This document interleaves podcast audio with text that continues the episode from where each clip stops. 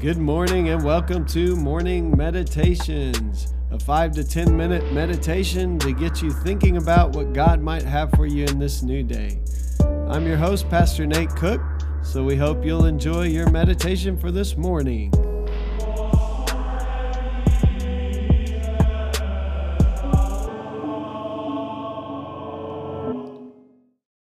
Hey, this is Pastor Nate, and this is your morning meditation. It is Tuesday, September the 7th, 2021. So today we are once again reading from the book of Philippians, chapter 1, verses 12 through 30. Paul is saying, I want you to know, beloved, that what has happened to me has actually helped to spread the gospel, so that it has become known throughout the whole imperial guard and everyone else that my imprisonment is for Christ. And most of the brothers and sisters, having been made confident in the Lord by my imprisonment, dared to speak the word with greater boldness and without fear. Some proclaim Christ from envy and rivalry, but others from goodwill. These proclaim Christ out of love, knowing that I have been put here for the defense of the gospel. The others proclaim Christ out of selfish ambition not sincerely, but intending to increase my suffering in my imprisonment. What does it matter? Just this that Christ is proclaimed in every way, whether out of false motives or true, and in that I rejoice. Yes, and I will continue to rejoice, for I know that through the prayer, your prayers, and the help of the Spirit of Jesus Christ, this will turn out for my deliverance. It is my eager expectation and hope that I will not be put to shame in any way but that by speaking with all boldness, Christ will be exalted now as always in my body, whether by life or by death. For to me, living is Christ, and dying is gain. If I'm to live in the flesh, that means fruitful labor for me. And I do not know which I prefer. I'm hard pressed between the two. My desire is to depart and be with Christ, for that is far better. But to remain in the flesh is more necessary to, for you.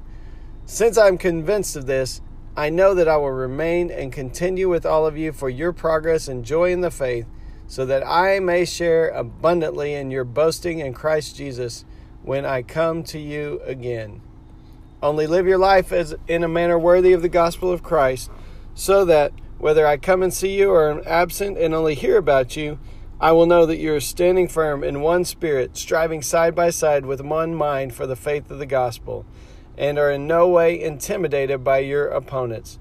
For them, this is evidence of their destruction, but of your salvation. And this is God's doing, for He graciously granted you the privilege not only of believing in, believing in Christ, but of suffering for Him as well, since you are having the same struggle that you saw I had, and now still hear that I have. This passage, there's a whole lot in here, but a couple of things I really want to point out today is first of all that for Paul, speaking about the gospel includes suffering. And his suffering, he says, has actually turned out for good. A couple of things have happened because he's suffering. One is all the guards around him while he's in prison uh, have known about Christ. They have come to know about Christ. And the other thing that has happened is brothers and sisters uh, who are working with him have been emboldened to speak the word, to preach the gospel, uh, because of his suffering and the way that he has stood up in the midst of suffering and continued to speak. And he even says some of them aren't necessarily speaking with great motives, but either way, Christ is being proclaimed. Obviously, the center of this passage is Paul's statement that says, For me to live is Christ and to die is gain. Paul genuinely feels that it is better to be with Christ, to actually die. But he knows that he has been called for a purpose and he knows that his purpose is not finished yet. And so he says, Even so, I will stay with you and I will preach to you, and good will come of that. And, and that way I will uh, be able to help you along in the faith um, but either way, Christ is exalted, whether I die or whether I live. This is a place of real peace that, that Paul's in in this situation. Uh, if you can imagine your own life about to be taken, maybe, uh, your own life being punished, being beaten, being imprisoned uh, for speaking the gospel.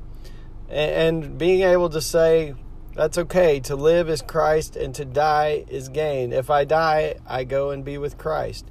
So Paul has a peace about whatever happens to him. Uh, this is a peace that we pray that God will give us.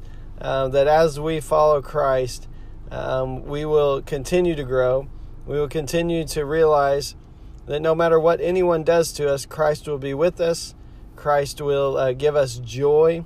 Once again, we see the words rejoice, and I will continue to rejoice. In the midst of all this suffering talk, Paul is rejoicing because he knows that Christ is with him no matter what happens to him in his body.